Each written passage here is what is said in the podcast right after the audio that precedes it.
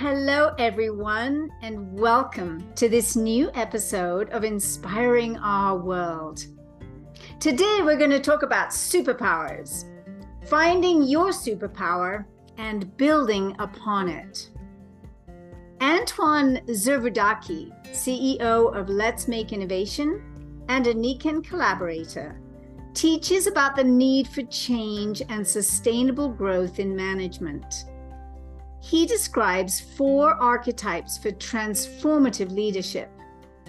In reality, these archetypes may pertain to anyone in pursuit of self development. We may see ourselves in each archetype or in one specifically. The four archetypes are the visionary, the insighter, the maker, and the humanizer. Let's take a look at each one in a little more depth here. The visionary is always looking to the future. This archetype specializes in defining strategic vision, guiding teams, and inspiring colleagues to action. The visionary transforms with special powers of communication Areas to work on include staying connected to day to day realities, teamwork skills, and focusing on details. So, the visionary's main impact is business first. And their priority is to create new business opportunities for the organization. Their expertise is in making business grow, creating the future, defining a strategic vision, guiding teams, thinking creatively, and persuading decision makers. A good example of a visionary is Elon Musk. All the company he has founded or co founded Zip2, PayPal, SpaceX, Tesla, SolarCity, Hyperloop have been years or decades ahead of their time. They're offering efficient, positive, sustainable, and global solutions for a better future. And now, here's a great quote from Elon Musk Patience is a virtue, and I am learning patience. It's a tough lesson. Yes, patience is a very important quality for visionaries to develop. Transformational power that visionaries have is in communication or communic action. His or her words inspire colleagues to action. Areas for improvement focus on the future can lead to disconnect from day to day reality, making teamwork and attention to detail difficult. So, again, they lack patience. Let's look at the second archetype the insighter. The insighter has ears and eyes open to opportunity. This archetype focuses on the client and specializes in research, trends, market expectations, data, deep analysis, and nurturing intelligence in teams. The insighter is gifted in understanding complex situations and turning them into opportunities. But they may need to learn how to be flexible when change is needed and to pay more attention to teamwork. So, the impact of this amazing archetype is client first. Priority is to discover new clients' needs, internal and external, and to turn them into growth opportunities.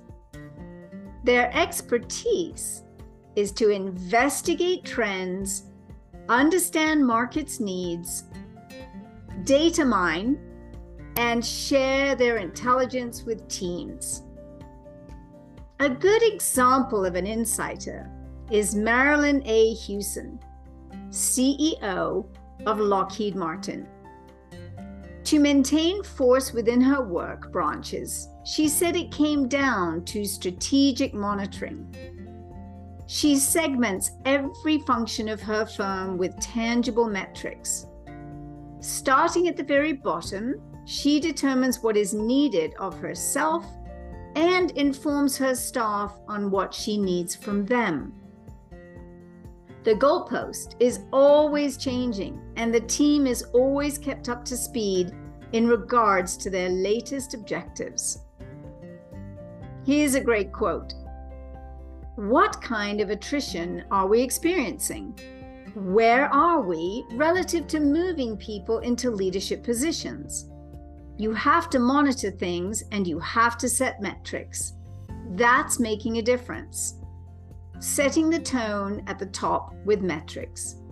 It permeates all the way down through the organization. It's expected, and that's what we focus on to take the business forward. That's a quote by Marilyn A. Hewson. Their transformational power of insighters is to be a pain and gain digger. They easily spot the root of complex situations and can transform the target's desires into opportunities.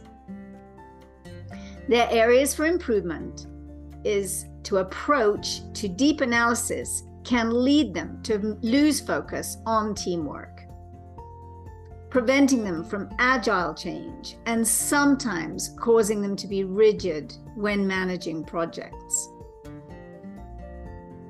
Now let's look at the third archetype, the maker. The maker embodies hands on energy and focuses on generating results through effective processes. This archetype specializes in managing projects, improving procedures, and meeting collective objectives on time. The maker knows how to solve problems in a timely manner and to create success out of failures. Due to a passion for achievement, the maker needs to balance personal and professional lives as well as those of the team and try not to deviate from long term strategies. So, the impact of the maker is to really focus on impact and their expertise is to manage projects, to meet collective objectives on time, to streamline processes, to search continuously for improvements, and to test and implement new methodologies. A great example of a maker is Walt Disney, an entrepreneur, cartoonist, animator, writer, voice actor, and film producer. And one of his most famous quotes is The way to get started is to quit talking and begin doing. Spoken like a true maker. Now, the maker's transformational power is something called learn up. They thrive when managing failures and solving problems in a timely manner to accelerate success. What are their areas for improvement?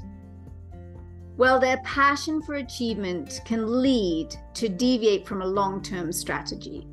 This can affect their personal, professional life balance and that of their teams and it can underestimate the importance of deep analysis.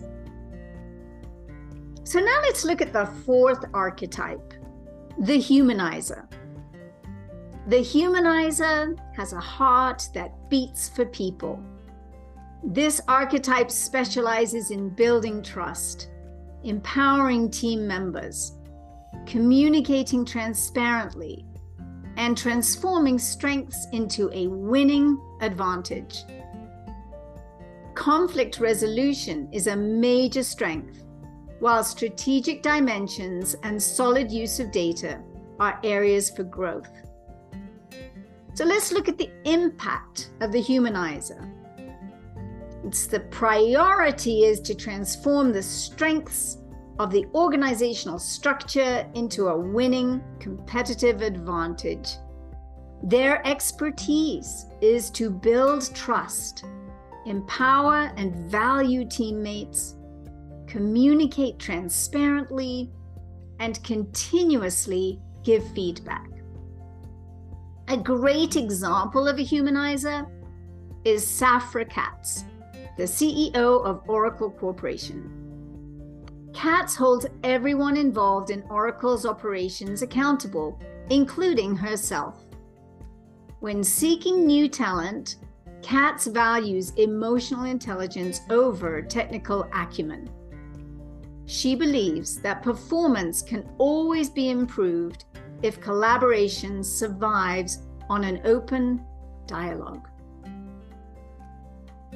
Here's a quote from Safra Catz Employees who don't exhibit emotional intelligence frequently lose sight of the team objective, becoming caught up in their own personal agendas. We have built a culture of problem solving, not finger pointing, and we want team members who approach their jobs with the same mindset. So, again, you know, with the humanizer, their transformational power is in conflict solving. This resolves tensions in their team and transforms them into opportunities to learn and grow.